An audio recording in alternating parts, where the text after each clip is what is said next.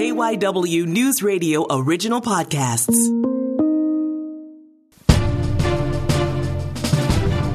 An unprecedented year in Philadelphia, a city grappling with the crisis. When you hear kids and women getting shot, that's really hurtful. And a movement for criminal justice reform. District Attorney Larry Krasner looking for four more years, taking on a man he fired, former homicide prosecutor Carlos Vega. The city's future is at issue, tackling gun violence. It's just too many lives, innocent lives, that are being lost. Criminal justice reform, working with law enforcement. We do need to see everyone being able to put their differences aside and coming together for this. And find out why it matters to you, whether you live inside the city or out. NBC 10 and KYW News Radio present the 2021 Democratic debate for Philadelphia District Attorney. Welcome to our live broadcast from the NBC 10 studios at the Comcast Technology Center. We are less than two weeks away from the primary election here in Philadelphia. Good evening, and thank you for joining us. I'm Jacqueline London. We are pleased to have the Democratic candidates for Philadelphia District Attorney here with us tonight incumbent Larry Krasner and former homicide prosecutor Carlos Vega. Joining us to learn where the candidates stand are our three panelists. NBC 10 News political reporter Lauren Mayk, KYW News Radio community affairs reporter Cherri Gregg, and KYW News Radio crime and justice reporter Kristen Johanson. Thank you all for being here. As you can see, we are observing social distancing guidelines and following other COVID protocols in our news studio. We begin with an opening statement from each candidate. Based on the results of a coin toss one week ago, District Attorney Krasner will give his statement first. You each have one minute for your opening remarks. D.A. Krasner. Thank you. Good evening, Philadelphia. We have a real choice to make in the next two weeks about who's going to be our district attorney. I'm running on my record, and let me tell you what that record is. We said we were going to focus on serious crime. My office has an, a nearly 85% conviction rate for shootings, fatal and non fatal. But we have also kept our promises on reform. We've cut future mass incarceration in half, future mass supervision on parole and probation by two thirds. We treated kids like kids. We held police accountable in unprecedented ways that lift up the best police officers. And we achieved 20 exonerations of innocent people. I'm going to ask you to compare that to my opponent, to compare that to what he did to Anthony Wright when he was a prosecutor, and knowing that Mr. Wright was innocent, after DNA established that, he reprosecuted him anyway. Words are nice, but actions tell us a lot. Thank you. Mr. Vega. My name is Carlos Vega, and I became a prosecutor to represent those people who have suffered from systemic injustice and violent crime. We don't need to make a choice between reform or safety. We need both. We deserve both. Mr. Krasner, you have blood on your hands. Milan Loncar, a young man walking his dog. Trevon Register, six year old boy beaten to death. Samar Jones, seven year old boy killed on his porch. Corporal O'Connor, killed in the line of duty. Gladys Coriano, a domestic violence victim, shot in front of her house. Dominic Bila, young man shot in the Franklin Mills Mall. These are just a few of the victims that we can directly put on the incompetence of Larry Krasner. Krasner says he doesn't want to go back to the past, but we have, we have a murder rate, a, a murder rate and violence rate that rivals the 1990s.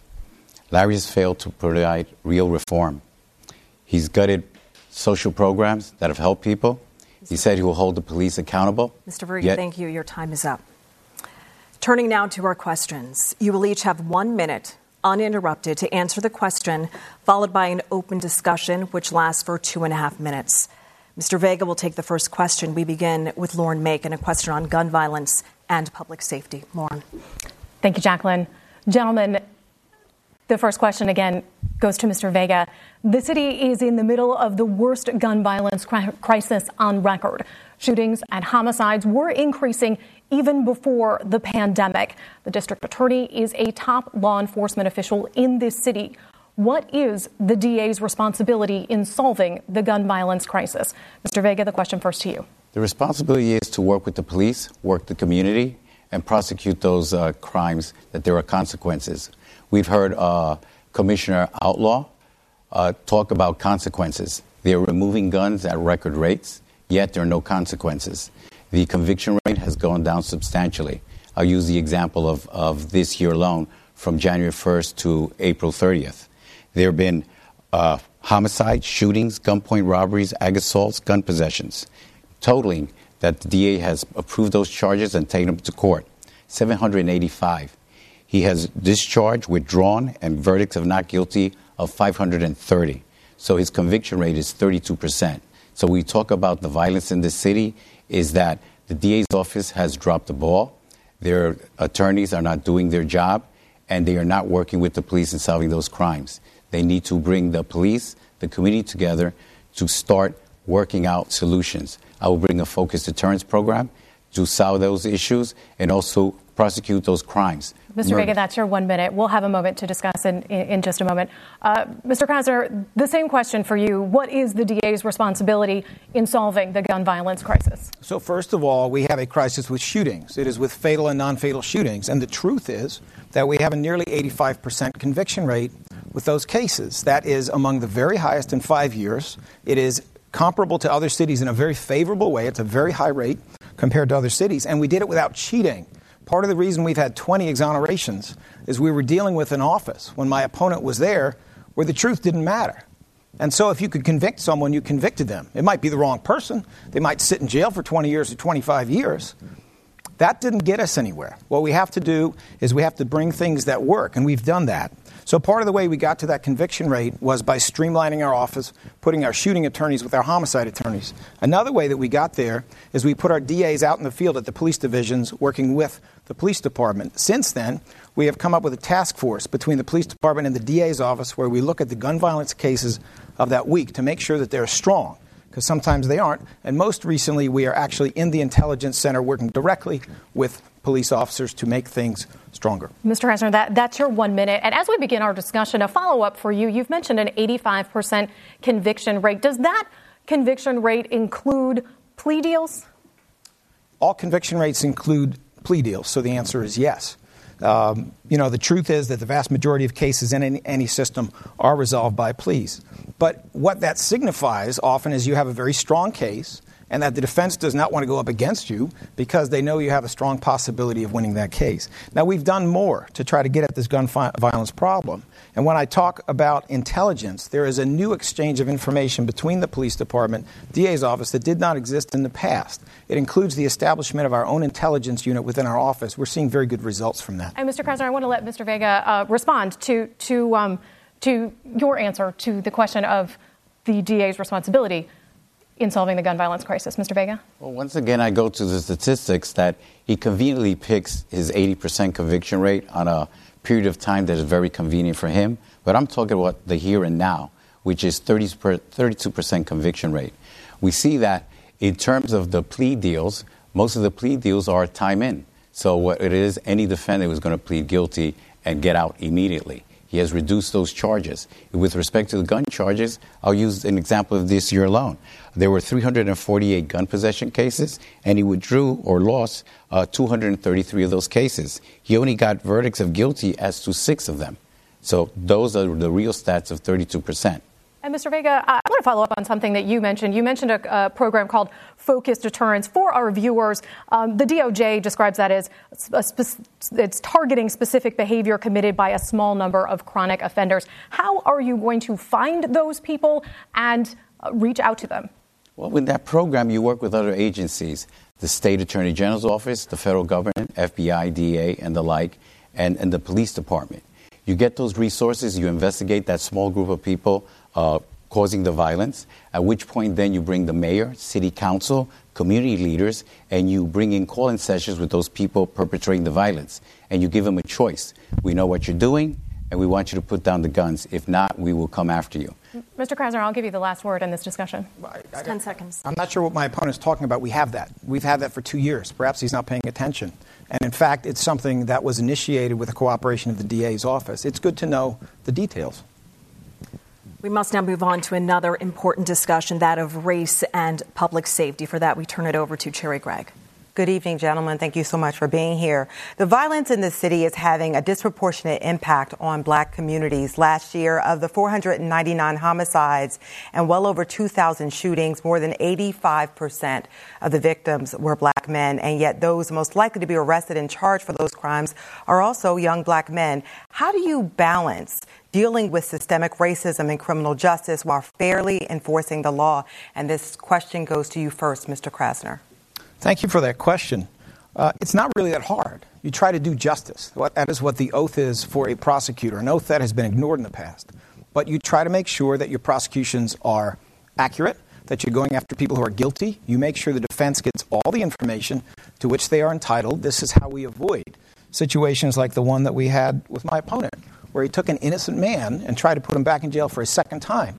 And the city ended up paying $10 million after that man was acquitted. Being fair is not that hard. And so that's how we have to get at it. The real answers, of course, lie here uh, primarily in the area of prevention. But within the walls of the DA's office, what we have to do is we have to be diligent, we have to be capable, and that is how we got to a conviction rate that is, in fact, nearly 85% for shootings. And shootings are the primary issue that we have when it comes to guns. I understand Mr. Vega wants to tell you other statistics. Sadly, he is confusing uh, cases that came from a prior period with the ones that have come from this period. We can talk about that later. Thank you so much, Mr. Vega. The same question to you. The question is this when he talks about the focused deterrence program that was in effect two years, when he took office, he fired the head of that, that program and it was dismantled. It was the mayor who brought that uh, program that they call the GVI, Gun Violence Initiative, by the mayor. He brought that in in July, and then uh, the DA's office finally piggybacked on it in uh, August.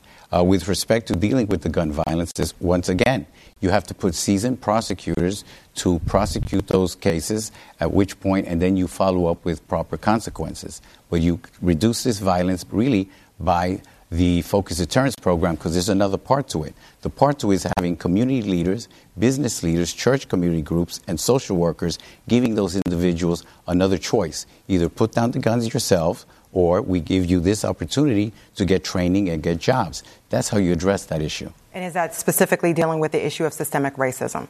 With, with, well, it's community of colors that are suffering the most with, with, lack of opportunity. And what we have to do is we have to think outside the box, get the universities involved, business leaders involved to go into the community and give Thank opportunity. You. And thank you for that. We're in open discussion now. Mr. Krasner, would you like to respond? Sure. I mean, you know, it's good to tell the truth. And the truth is that there was no focused deterrence in place when I came in, the opposite of what you just heard. And the truth is, six months into our administration, we were fully in support of a joint grant with the city tr- to try to do what is now called GVI, which is based on the David Kennedy model, which is something of a focused deterrence model. That's been going on for a long time, but my opponent just told you it doesn't exist. And then he said, well, it does exist. And they just piggybacked on it. You're going to see this pattern, and it's an important pattern. When you have a candidate who's running for office who has no regard for the truth, either during the campaign or in a courtroom when he's retrying a person he knows to be innocent, that's a problem. The power that goes with this office is significant. And when you're making decisions about charging or not, dropping cases or not, seeking a death penalty or not, you need to know that you have someone in that office you can actually trust to tell you the truth. And Mr. Vega, do you want to take a moment and address the Anthony Wright case? And specifically, you've said that it's not the job of the prosecutor to determine innocence. Do you want to comment on that? Well, I'll comment on that since uh, Mr. Krasner keeps talking about it as opposed to talking to the issues of the number of deaths we've had this year, the year before, and the year before. With respect to Anthony Wright, uh, that case was tried in 1991, not by me. A jury convicted him. When he was, uh, got a new trial, Another DA had it for four years. So the appellate unit and supervisors made decisions whether respect to go to trial or not. The decision was made by the DA to move forward. I was called in at the 11th hour to aid or second chair that DA, at which point I presented evidence and the jury spoke. What speaks volumes with the Innocence Project is this.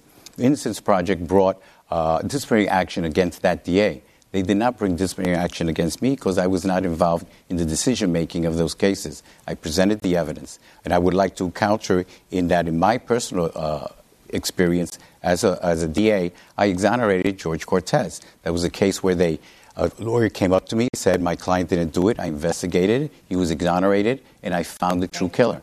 Thank you for that. And I want to just get back to the point of dealing with the issue of systemic racism since we only have a few moments left. Diversion programs, your stance on that, how would you use that to for people who are arrested and brought into the system to, to use that as an opportunity for intervention? Very so quickly, have, just 10 seconds. We have usually expanded diversion and created a committee to make sure the people being picked and selected for it are not picked in a way that is racially disparate. Nothing like that has ever happened in the DA's office before.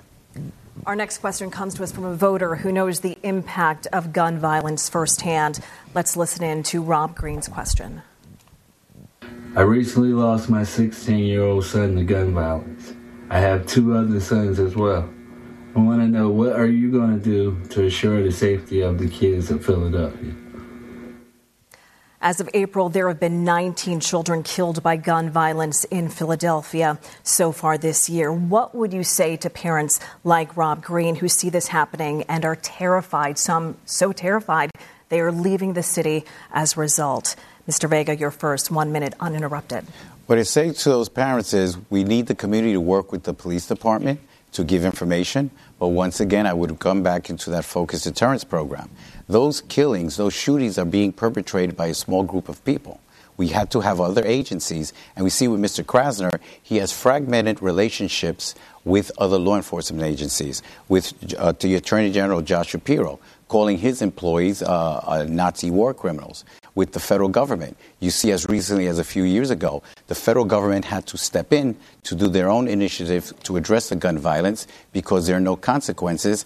And Mr. Krasner was not invited because he does not work well or does not want to work at all with those other agencies. We need to work together to address that issue.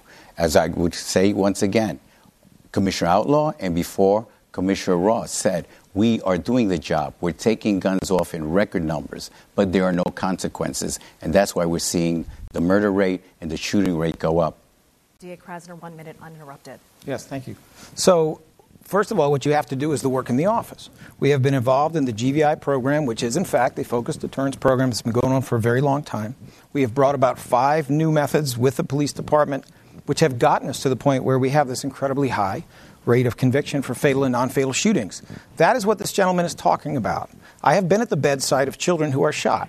I have been at the crime scenes. I have been with families 25 years after the killing and 25 days after the killing. I understand this pain. It is very deep, it is very real, and there is no higher obligation on the part of a prosecutor than to try to stop and prevent the next victimization.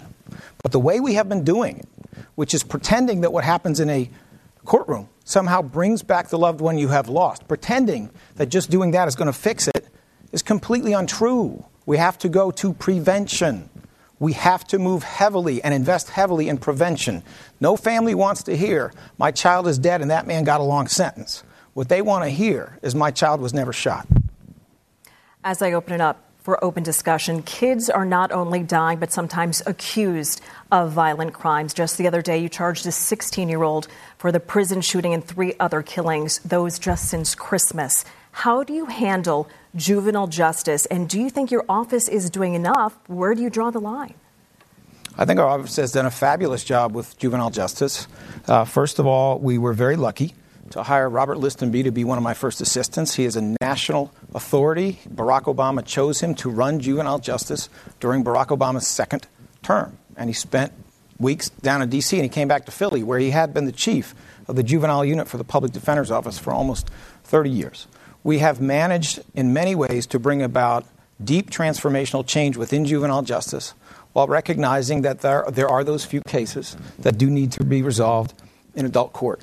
Diversion greatly expanded. Out of 2,400 cases, we were able to resolve all but about seven or eight in juvenile court. Kids should be treated as kids. And we were able to get kids out of some placements across the state that were really snake pits. There were over 600 kids in these placements across the, the state when we came in. The number now is a little bit over 100, and they are closer to home, which is the modern trend and is much more effective. But this gets us to the point if you don't want young people to be hurt and to harm other young people, then you have to go, try to go at the problem. You have to put them in a position where you're preventing that next violent act. Just over a minute left. Mr. Vega, your response.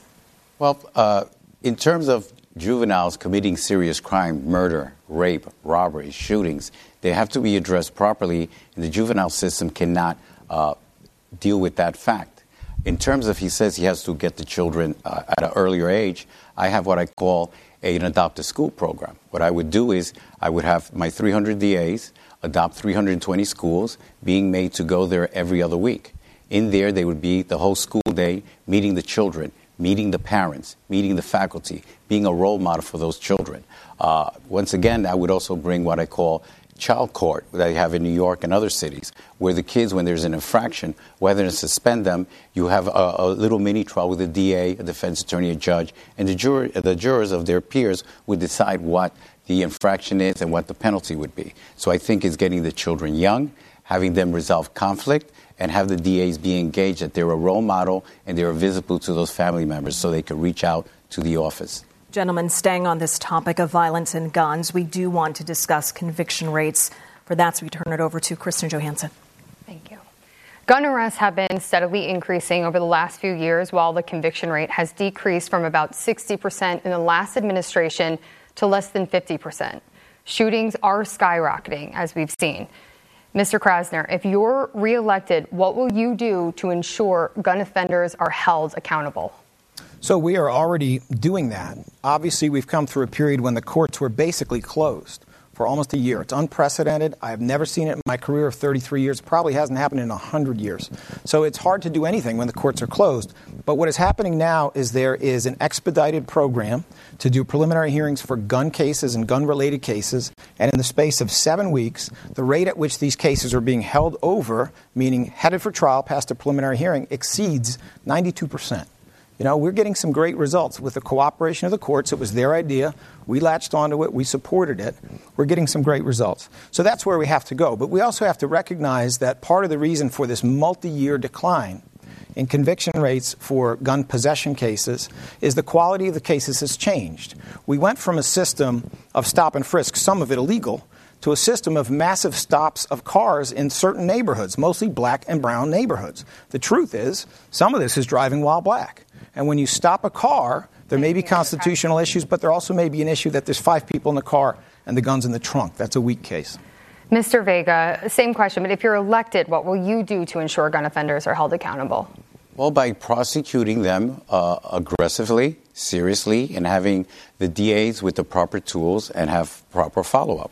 Uh, I would use the stat that he's saying here and now, how successful they are. I would use the stat once again. 348 gun possession cases since January to uh, April 30th. What has he done? He's withdrawn 233 of those cases. Aggravated assaults, a gun, 186 of those arrests that he has approved. Enough evidence. He's withdrawn 157 of those cases.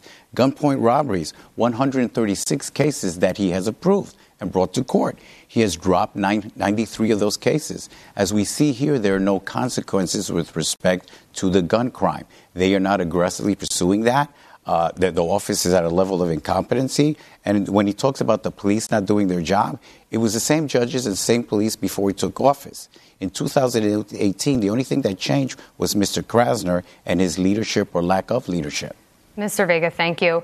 Uh, Mr. Krasner, Mr. Vega, this is open discussion, but Mr. Vega did bring up a point about some of the cases where uh, it seems that some of the uh, defendants had those cases dropped, those felony gun cases dropped. Uh, he mentioned the Milan car case, Josephus Davis. What do you tell families who have their loved ones killed, uh, if they may have been alive? What would you tell their families if they think that the suspects may have been in jail? So, the case that he is speaking about is one in which my office had four opportunities to argue for high bail. We don't set bail, we argue for it, and then the defense gets to respond. We asked for a million dollars and a quarter, $1.25 million in bails. Judges considered that request, did not give it to the, us the first time, and then later the defense asked to lower it again. We asked them not to, and the judges reduced that bail to $32,000. The person who killed Mr. Loncar got out on bail by paying $3,200. Now, we have to be honest about this. When my office goes in for high bail, every single time we have an opportunity, and we do not set bail, we just make the argument then we got to look at what really happened and stop just throwing blame around and be honest about what is occurring here. Mr. Vega not only will tell you those kinds of stories, but he will use these statistics that even he has to know are mashed up. He's not talking about the same group of cases when he talks about ones that are thrown out and ones that are new. He knows very well that cases that started this year are not ending this year. He's well aware of that. But he would like to say whatever he can to get through an election cycle without people catching him with this level of deceit and deliberate confusion. And Mr. Vega, feel free to respond. Okay. With respect to the uh, Loncar case, it dropped several uh, hands. Number one, he had a robbery. He didn't get any bail. He was on the street. While on bail uh, uh on the street, he did a second robbery. Once again, he was allowed to remain on the street. Then he did a gunpoint carjacking and then attacked a prison guard. When bail was uh, made, uh, we see that the attorneys made a bail motion, a bail reduction. I looked at the record. With respect to one of the charges, the DA said 35 words, was not prepared, did not talk about the person's prior record. The second case that the bail reduction was requested, that DA only said 135 words, and they, it was reduced. You hear the judges begging to find out a reason to keep him in prison. And once the bail was reduced, the DA's not knowing what to do did not take an immediate appeal to common pleas. Thank you. We have to move on. We know the district attorney and police must be able to work together. That is essential on that issue. We want to turn it over to Lauren Meg with a question on relationship with law enforcement. Thank you, Jacqueline. Uh, the first part of this question goes to Mr. Vega. You are supported by the police union and you have worked under administrations during which communities of color have felt targeted by the police. How would you hold police accountable when necessary while ensuring an effective working relationship, Mr. Vega? Unlike Mr. Krasner, I'm the only person here who's prosecuted the police and prosecuted them successfully. I've prosecuted a, a police officer for a double homicide before a jury, and he was convicted and went to prison.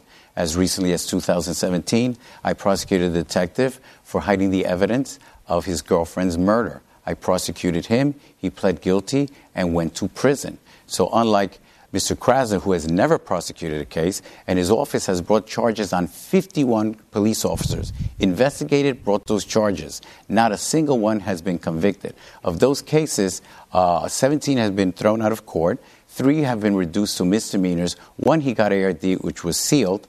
Uh, so his office is incapable of prosecuting the police officers. I will hold them accountable. How we work with the police is number one, hold them accountable. Second, I want body cams and a dash cam in every police car. Third, I want the community to be engaged with, with, with the police. Tell them, what are you doing right? What are you doing wrong? Then finally, I want to be part of that police training in the academy. Mr. Vega, that's your one minute. We'll have a, moment for discussion. Uh, and Mr. Krasner, a slightly different question for you, but on the same topic. The union that represents police officers in this city is trying to get you fired. Your office has opened dozens of cases against law enforcement, but you cannot do your job to convict offenders without them.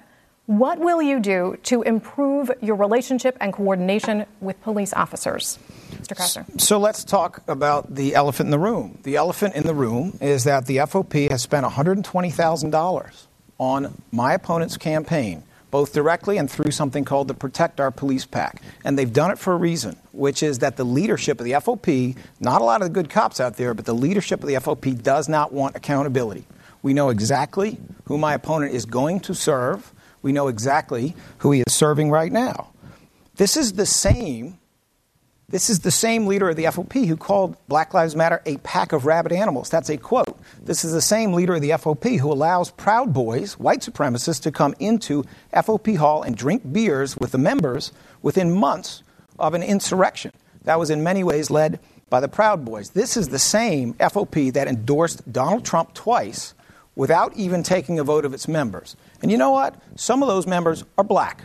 They are members of the Guardians, which is the police association of African American officers, a group that is endorsing me in this campaign. Mr. Krasner, that's your one minute. Mr. Vega, would you like to respond? Uh, yes.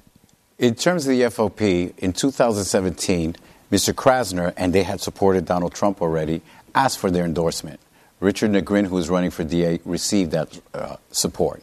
With respect to vilifying the police, I have to be humble enough to be quiet and work with the police department. You have to, number one, hold them accountable which I have. Mr. Krasner has it. In fact, I'm sorry, the only felony conviction he has is of a case that he inherited from the prior administration where a police officer tried to kill his son, shot him in the back. The negotiated plea there was 11 and a half to 23 months uh, house arrest. So, in other words, think of it. He shot his son, tried to kill him, and got house arrest so he could stay there and watch Netflix. Mr. Vega, uh, a follow up for you. Um, the DA's office currently has said that some officers cannot testify in cases because of their conduct. What standard would you have for whether a police officer can testify in a criminal case? Well, whether they're what the complaint is, whether it's a question of veracity, have they done something wrong? You give that information to the defense attorney. The court will rule whether that information should be used in cross examination of that officer. So it would be an open book with respect to what the infractions are and if there was a, a finding of, of uh, guilty in those civil infractions that they did. Mr. Krasner, you can respond. We're still in open you know, session. I, I'm almost running out of ink because I'm writing down all the things that are untrue. I did not seek the endorsement of the FOP in the last election cycle. In fact, I was very specific, I would not accept it. My opponent is well aware of that, but he just keeps saying it, just like he keeps coming up with these ridiculous statements about, about our results with these cases. It's flatly untrue. Did you address the FOP? That I year? did. I did. I addressed the FOP because the head of the FOP invited me to come up there. I said yes. He then said, I cannot guarantee your safety in a room full of 400 police officers. I laughed. I went up there anyway, and I said to the members, I am not asking for your endorsement because of your current leadership, but I also don't want them to make up who I am. And I answered their questions, and I answered all of their questions for as long as it took. I have been very clear about this. Not only was I clear, but many people thought it was a risk and that I had no shot of winning as a result. It turns out, simply being who you are and speaking the truth worked out fine. Gentlemen, thank you. Now to a topic that was an issue four years ago and remains that way today. Cherri Gregg with a question on criminal justice reform. Uh, good evening, gentlemen. Again, uh, Mr. Krasner, you were elected by voters who demanded criminal justice reform, but some ask whether you have gone too far. Your prosecutors no longer seek bail for more than two dozen low level offenses like driving under the influence and sex work. Currently, you're experiencing, we are experiencing a spike in gun crimes, and quite frankly, people do not feel safe. If reelected, will you change your approach to any of your reforms for the sake of keeping drivers of crime off the streets? You have a minute. So, I, you know, I think we have to always deal in the truth. Our initial bail policy was studied, and it was determined by independent experts that it was causing no new crime, and that it was not causing people to fail to show up. The truth is that those minor offenses, turnstile jumping, whatever it may be, have no relation to the drivers of gun violence. So, no, we're not going to change that policy. We are always sensitive to whether any of our policies may be may have bad edges to them or bad points in them, and that's why we have a data lab in the DA's office that never existed before. This is a grant-funded group, 15 professional data analysts and a criminologist who I hired onto staff, first criminologist ever in the office. And we study all of our policies to see which ones we think are working or not. Every one of these policies is a 1.0, and then it's a 2.0, and then it's a 3.0 when we find issues. And that is our process, and that's what it should be. It informs the public, but it also helps us to improve things. But we cannot just go back to this zone of generalized fear. Uh, we have to deal with what the truth is. And the truth is that those bail policies are sound and they have nothing to do with the gun violence issues that we face nationally and locally. Thank you so much. Uh, Mr. Vega, you were a career prosecutor during the era of mass incarceration, and those who criticize your candidacy ask whether you will roll back criminal justice reforms that they see valuable. What changes implemented by DA Krasner would you keep, and which would you roll back and be specific? Okay. Number one, uh, the ones that I, I, would bring back are the uh, Dawn program, where we address the issue of women who are sex slaves, drug addicted, put them pre arrest in those programs so they can get the help, get clean and sober, and out of that environment. I would bring in the AMP program, where we is a, a pre uh, uh, alternative misdemeanor program where you put people that are drug addicted with nurses, social workers, and put them on the straight and narrow, and their records are sealed. Uh, in terms of what I would keep is the conviction integrity unit, but because uh, I myself, in the example of uh, George Cortez, I uh, exonerated him, an attorney, although I was a line DA. I reviewed that case, found out he didn't do it. I exonerated him, but I didn't stop there.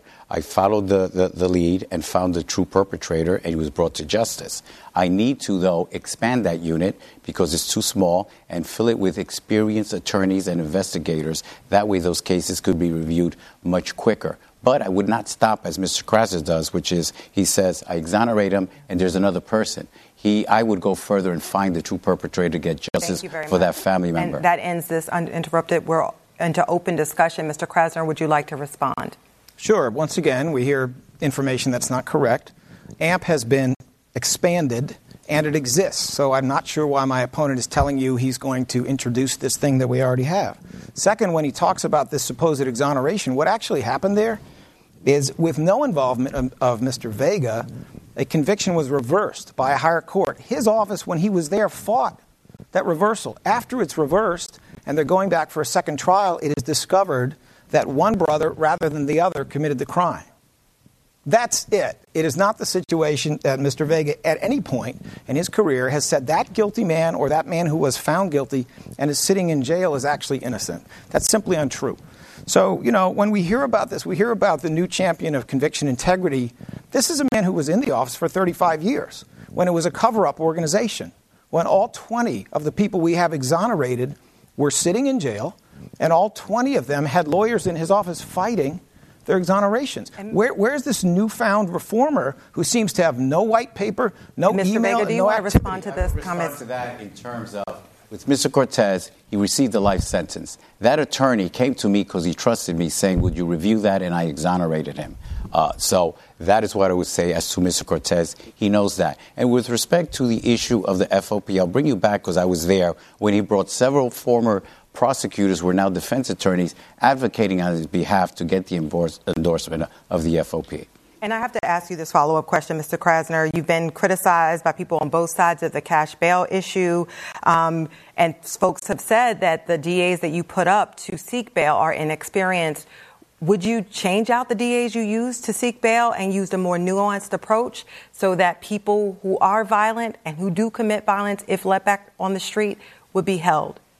For number one, you just heard Mr. Vega once again lie and say that I sought this endorsement. This is what he does. It's a Trumpian tactic. You just keep saying things that are untrue that you know to be untrue over and over. It is not just what he's doing during this campaign, it's also what he did when he tried the Anthony Wright case and he told a jury that a man he knew for a fact was innocent based on DNA that that person was guilty. address this problem with the bail issue, with this question about the bail.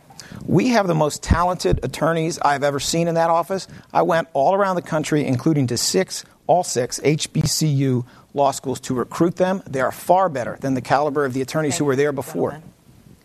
We must move on to our next focus, which is victims and their rights. For that, Kristen Johanson. Thank you so much, Mr. Krasner. This first question is for you. You've been criticized by victims and advocates for offering too many plea deals in homicide cases specifically without considering input from families of victims. What do you say to the critics who claim that you put the defendant's rights before victims' rights? You know, one of the things that happens when people have suffered a terrible trauma, and I myself was actually the victim of a violent assault, certainly nothing as terrible as having a homicide in my family, but a violent assault. One of the things that happens is some, sometimes their trauma is so great that they have to express it in different ways. And it is key that prosecutors don't use that for political purposes. We are giving offers in homicide cases in almost exactly the same way that they were given before. But we are not going to trot out all of the victims and the families who are happy with what we did because we are not going to use them. And so sometimes people who do not care for them the way we do care for them are using victims who are dissatisfied, which of course happens, and they're using them for political purposes. It's terrible. It shouldn't happen. There is no higher priority in our office than to try to eliminate the next victimization. But that means going towards the future. That means going towards prevention. That means caring about everybody in the city of Philadelphia and making sure that what we need for prevention actually happens. Okay, thank you. And a slightly different question for you, Mr. Vega. There are tough decisions in the district attorney's office. If you're elected, how much say will victims' families have in determining the seriousness of charges you will bring and whether you would offer a plea deal to prevent trauma of a trial? Well, the answer he gave, which was a non answer, is this. He has not notified the family. I'll use the example of the Asian man, Mike Piang, who was shot with an AK 47. We saw it on video. uh, deal was made. He was never notified. In fact, the U.S. attorney had to step in to an appropriate uh, sentence in that case. He has not notified families, as he said here. He's talking about trauma, but I, as a DA, have had those uncomfortable conversations with family members of saying, this is what we're going to do. And you talk to that family. He has not had them there that they know what's going to happen. He's not that, had them there to address the court. They have the right under the Victim Bill of Rights is to address the court and see how they feel and how it, that crime has affected them. So I will open, have an open door policy, speak to the family members, and make them aware of every step of the, the, the case and come to every important listing, which Mr. Kras has not done. It's been secret and it's like a storage chamber that they don't tell the victims anything anymore. Okay, and thank you for that, and we will have an open discussion. But what, how would you determine whether or not a plea deal would be able to be offered? How would you determine that? Well, well, the DA's office does determine that. We have to weigh the facts, the evidence, and then you have that conversation with the family. I'll use an example of a murder. A family might be full of rage and they want a first degree life imprisonment. You have to sit down and say, listen, these are the facts, this is the law, and it's not that. Yeah, and you talk to them again and again, and at, at which point they trust you because you're having that conversation and you make that offer. You can't have the family say, This is the offer, but they need to be aware of why we're doing it and, and give them that respect because they have lost a loved one. The issue of bail, I would explain this. When you say lack of experience, I'll use an example of last week. A friend of mine called me. His client has been working at AT&T for 20 years. He's a supervisor. He had a legal gun. He left it in his car and was arrested for violation of the Firearms Act. The DA's office asked for a million dollars minus one dollar. That is not showing what common sense is. He has across the board on all cases now, regardless if you have no record, Uh, asking for a million dollars and then putting it on the judge. Mr. You have to own it and take responsibility. Would you like to respond? Yes, I mean, once again, we have the usual lasagna of lies. He basically lays out one untruth, and then he moves on to the next and lays it out and moves on to the next because it's a tactic that's worked for him. You just keep saying untrue things one after another, and you hope that nobody can catch up with you. They run out of ink when they're writing down the thing that, that he is saying. The truth is that our office brought more than $2 million to measures for victims that never were there before. We have this CARES program, which provides intensive services for the families of homicide victims in the first 45 days. It has been funded twice by grants. No one did that before. We have tightened up the reporting requirements, meaning the communications requirements with victims that were frankly loose before. We went to the state victims advocate and said, How can we get more databases so we can find victims and find survivors? Because often, just like the defendants, they're broke. They don't necessarily have the same phone number now as they had before. They may have changed emails, they may have changed addresses. And we obtained those databases so we could do a better job of locating them and communicating with them. To really? say we have not met with them is flatly false. He does not have any basis for saying that, and he's just going to keep doing this. You're going to see this all night. Okay, thank you very much, Jacqueline. Our next question is on immigrants' rights and comes to us from a voter. Marcus Lamelli is a South Philadelphia resident. He is also a Mexican immigrant who became a U.S. citizen in 2017. Let's listen in to his question. If elected, how will you pick and choose which immigration laws to enforce and which ones you can exercise prosecutorial discretion, considering the ongoing changes in this area of the law? Mr. Vega, you may respond first, one minute uninterrupted. The question he's asking is really a federal question. I don't deal with the issue of immigration. What I would say is, in the course of my career, if you're an undocumented person and you're a victim of a crime, we have never called the federal government on that individual. With respect to someone who is an undocumented person who has committed a crime, selling drug, selling drugs, raping a child, committing murder, they're put in the data system, at which point the federal government finds those individuals, and after they are prosecuted uh, by the DA's office, then the federal government comes in, and if it uh, fits under their criteria of deportation, then it's done and they are removed. But in terms of uh, undocumented people that are victims, our office will never give that information to, to the federal government. But with respect to defendants committing violent crimes, the federal government does have access to that information and they will act accordingly. D.A. Krasner. So, actually, in the prior years, when my opponent was there, his office did that routinely. Whenever they felt like it, they would call ICE, they would call immigration, and they would try to use it as a tactic in those cases. I eliminated that, and we set up the first ever unit to make sure we could protect victims who were undocumented, witnesses we needed who were undocumented, but also in the appropriate case, a defendant whose criminal violation was minor but who faced unreasonably large consequences from immigration. For 10 years of the 35 he's talking about, there was a contract in which the city would immediately expedite information to ICE so that if someone was arrested, ICE could come in and start immigration proceedings.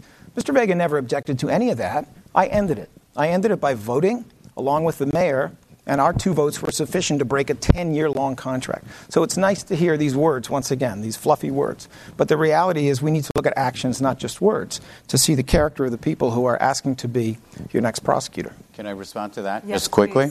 Uh, in terms of his dealing with undocumented people who have committed crime, I'll use the example of a Haitian who beat his girlfriend and strangled her. Uh, she survived, and he reduced that charge from aggravated assault by strangulation to disorderly conduct, therefore unleashing him on another poor, unsus- unsuspecting woman. So that's how he has dealt with immigration issues with violent predators. So, what is your relationship with ICE going to be if elected? Well, the relationship is this. And, and when he talks about the fluff and the lasagna, uh, I'm going to tell you this. I treat people with respect, even here if I disagree with someone. My relationship with ICE is I never had one.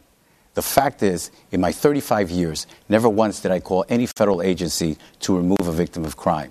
In my career, in 35 years, even when a defendant was convicted of murder, I didn't have to call. The federal government came in. So, what I would say is this I will stay in my lane, protect people who need protecting, but those people who are unleashed on my community, they are going to be prosecuted. And if the federal government comes in and lends a helping hand, then so be it. But remember, I'm here to protect people. We've gotten to the point here now that you can't even go to Macy's on a Sunday morning without getting raped.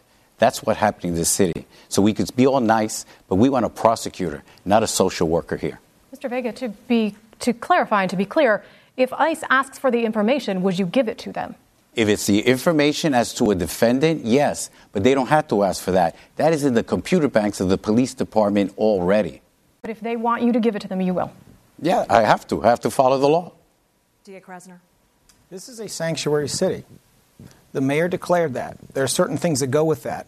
The feds are perfectly good at getting all the information that they need to get. There are cases where it is appropriate for someone to be deported because the crime is serious, and that's fine. But it is not our job to make it hard for witnesses who may be undocumented to come forward. Let's not kid ourselves. When you have any group of people who are marginalized, whether they are undocumented immigrants or sex workers, and you put them in a position where they cannot go to law enforcement, then there will be more preying upon them. When you have witnesses you need, and maybe a witness who is there to protect a U.S. citizen who's a victim, you have to have a court system where they know that they can talk to prosecutors and police officers and go to court without fear that they're going to be deported. We do want to And- turn and our just focus. quickly on that point, I would say this. I'm doing the distinction. Someone committing a violent crime, a rape, abuse of a child. If you're a victim of crime, I'm not dealing with the federal government. But in terms of a predator We do have preying to on move children, We do I have would. to move on to the focus of the organization of the office. Kristen Johanson. Yes. So this is for both. Uh, if you are elected or reelected, your job is to lead one of the largest law firms in the region. And since basically, Mr. Krasner, I'm sorry, so since you became district attorney, there has been a huge amount of turnover. Some have fi- been fired, some have left.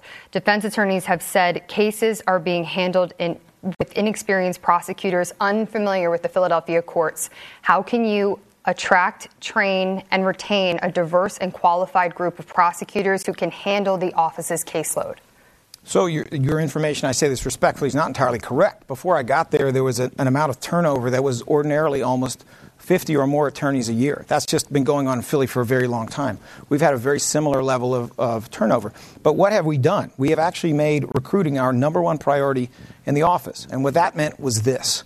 We have gone to 30 law schools around the country, the Philly schools, all six HBCU law schools in the United States, and all 20 top ranked law schools in the United States. I went myself. I took Mr. Listenbee with me, and we went for a reason. We had to explain to incredibly bright and talented young lawyers why they want, might want to be a progressive prosecutor because they didn't want to be a traditional prosecutor. They understand that the generation that, uh, that was around Mr. Vega when he was in that office were all about maximum charging, maximum incarceration.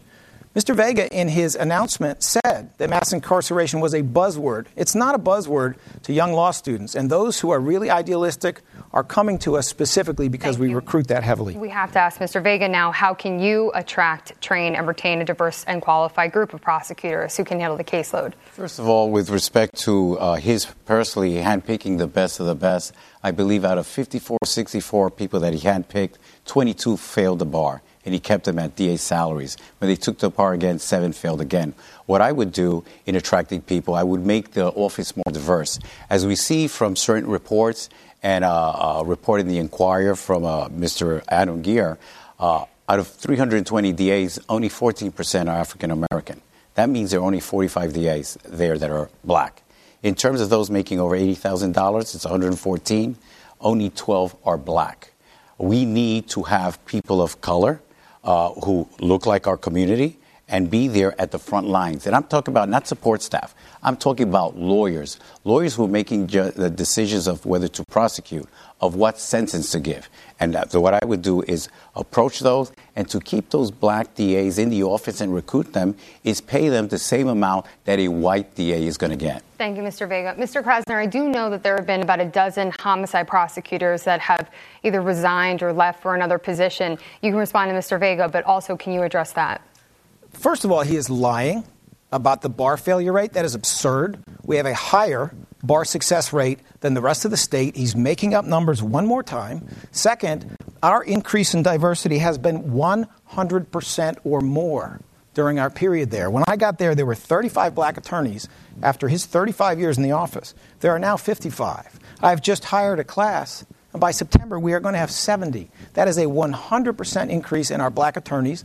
Our, our people of color have increased by also 100%. And l- let me just give you this stat so people understand how untruthful he's being to you. When I got to that office, there were 72 black employees. There are 170 now. That is a 137% increase. And yet he puts out flyers and he goes from ward meeting to ward meeting and he flat out lies and says that we're not hiring for diversity. I, I do want to ask this question, though, because the training uh, in the courtroom, I've heard from several defense attorneys that say that these prosecutors are showing up, that they are unprepared when they show up to court sometimes. Uh, some of the prosecutors, we understand that maybe moving up to homicide have only tried a handful of trials, uh, a jury trials themselves. So, do you have a, a plan for how you plan to train these prosecutors that are going to be handling these large cases? Well, once again, I don't know whether all those defense attorneys work for the FOP, because frankly, a whole lot of them do. I'm not sure who your sources are. I'm getting the exact opposite report. I'm getting a report that they are very well trained,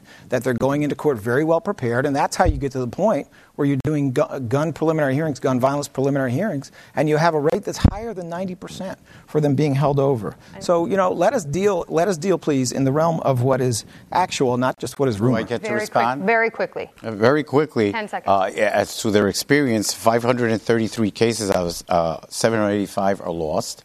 Uh, the numbers don't lie, uh, and, and they're not trained. I would ask this one question. We have to move on. As we are nearing the end of this debate, we do want to focus on the future. The pandemic has caused the criminal justice system to slow, if not grind to a halt in some ways, and the backlog of cases continues to grow by the day with victims waiting to see justice and defendants awaiting their day in court. There is a feeling among the public that those who commit these crimes will never pay for what they did. How do you plan to deal with the backlog of cases to ensure that justice is swiftly and fairly serve. For this portion, just a one minute response from each of you. We begin with D.A. Krasner. Yes, thank you. It's a big challenge because our caseload is now twice as big as it was before. But one of the things we were very successful in doing is we got the courts to work with us and prioritize some of the most serious cases. We actually resolved more shooting and homicide cases during certain periods of the pandemic than before. Yes, the, munis- the misdemeanors were basically shut down and they were going nowhere. But I can tell you right now we're having good progress once again with the courts. There's a courtroom open that is actually up in the jails. Cases are able to move there because it's very hard to move inmates into the Criminal Justice Center downtown. We are seeing significant progress with the number of courtrooms within the Criminal Justice Center. But we have to be honest about this. You cannot blame the courts, you, and you cannot blame the prosecutors or the police for the fact that the pandemic shut down so many things. We simply cannot go into a courtroom that is closed during a pandemic. We simply cannot put people in a jury box who all have to sit next to each other when there is no vaccine. So things are going to get better, and I trust they're going to get a whole lot better. But we've all been through a, a difficult patch. Mr. Vega, how would you handle the backlog? We handle the backlog because he hasn't given a solution. Is this you have to get creative. What I would do first is bring uh, preliminary hearings back to the police district. Every police district has a courtroom. So I would put every case that's a, a preliminary hearing in the districts, with the exception of drug case or, or a, a homicide or a rape. Then I would uh, talk to court administration and the judges and bring in a three shift system, almost like they did in New York, which is I'd have a morning shift of the courts being open from 8 to 12, sanitize the building, and then from 1 to 5, bring in those cases, and then have night court, which is, would be from 7 to 11, which rather than inconvenience the citizens, it would be police cases, where it's drug cases or gun cases, where it would be police personnel uh, testifying. That way, everyone has their day in court.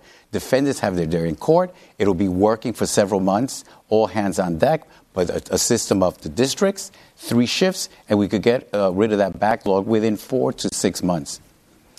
We do want to move on to our lightning round segment of the debate. It's a section of questions with your answers just limited to 15 seconds. We'll begin with DA Krasner first. What is the one thing you would have done differently during your term? I think probably the one thing I would have done differently is that I would have done more retail politics. I would have spent more time, you know, calling members of council to say, "How are your kids doing? How's your cat?" Um, I was used to running a law firm, and so I ran it that way, but that's changing now. Mr. Vega, once the pandemic is over, would you charge people for shoplifting and similar small offenses? Absolutely. What we see is businesses are leaving. Uh, what it's ludicrous that for someone to be charged with a crime, uh, you have to steal worth well, $500 worth of product. I came from a family that we owned a grocery store, a bodega, and if you stole our property, uh, we would be devastated. So we see places like Five and Below, uh, a dollar store, are being decimated with, with those retail thefts. D.A. Krasner, why do you deserve to be elected again? Because we have kept our promises, because our record is remarkable. And be, even though we have been through a very difficult time, and we're not out of that time, we have to go towards a bright future as opposed to a frankly very, very troubling